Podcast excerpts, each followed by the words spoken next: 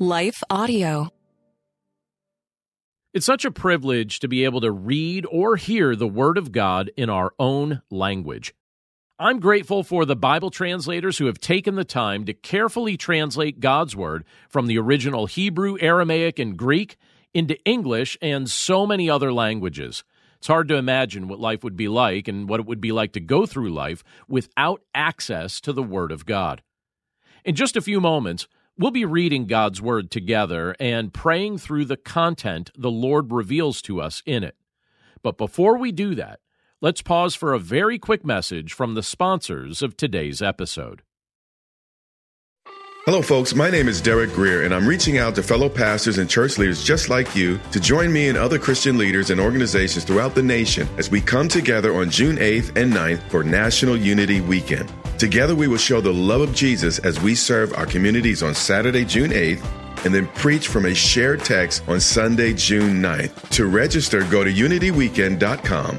That's unityweekend.com to join us as we unite the church and unite the nation. What impacts you every day? There is one book that influences almost every aspect of our lives. Museum of the Bible reveals the Bible's impact on your favorite musicians and artists, the way we measure time, social justice, our national monuments, and more. The Bible's impact is all around you. Discover how at museumofthebible.org/impact. You're listening to Daily Devotions with Pastor John. I'm John Stange and today's devotion is inspired by 1 Peter chapter 2, verses 1 through 3, which says, So put away all malice and all deceit and hypocrisy and envy and all slander. Like newborn infants, long for the pure spiritual milk, that by it you may grow up into salvation, if indeed you have tasted that the Lord is good. What kind of life is a follower of Christ called to live? We're called to put away the fruit of sinfulness, meaning we're supposed to be tossing it in the junk drawer of our lives so it gets lost and forgotten because we've been made a brand new person. Scripture tells us we've experienced a new birth in Christ, and our walk with Him begins with a form of spiritual infancy. Generally speaking, what do infants want? Well, they want rest, they want to receive comfort, and they want to eat food. If any of those things are missing, they usually make a point to scream until the situation gets rectified. And when it comes to nourishment, once they discover that they enjoy the food they're consuming, they tend to crave that food more and more. Our relationship with Christ operates in a similar way. Once we taste the goodness of His grace, the depth of His love, and the comfort our souls find in Him, we tend to crave those things more and more. We want to be nourished by what only He can supply. And as we welcome the various forms of spiritual nourishment He offers, we grow more mature in our faith. As He pours into our lives from His Word and from fellowship with other believers, and through prayer and with His peace that is beyond human understanding, we are built up and we're made strong in Him.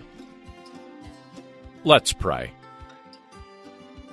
Lord, we thank you for your word, and we thank you for the privilege that it is to be able to read this portion of Scripture from the book of 1 Peter today.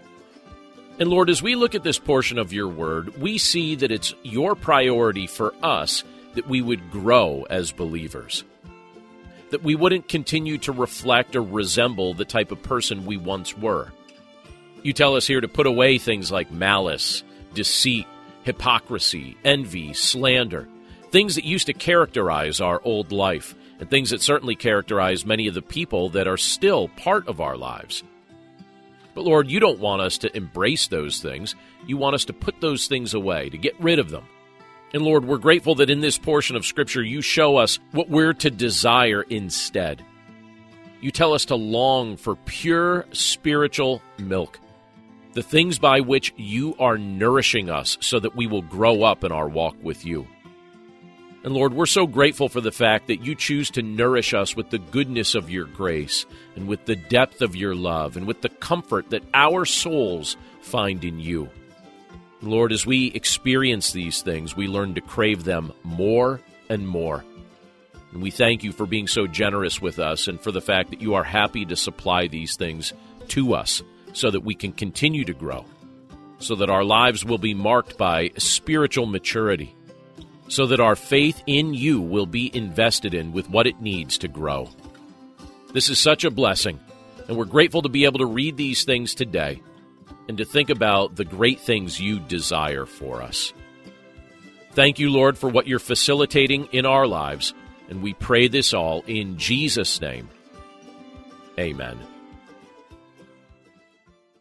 Feeling stressed? Let's take better care of you. I'm Bonnie Gray, the host of Breathe, the Stress Less podcast. Subscribe at lifeaudio.com.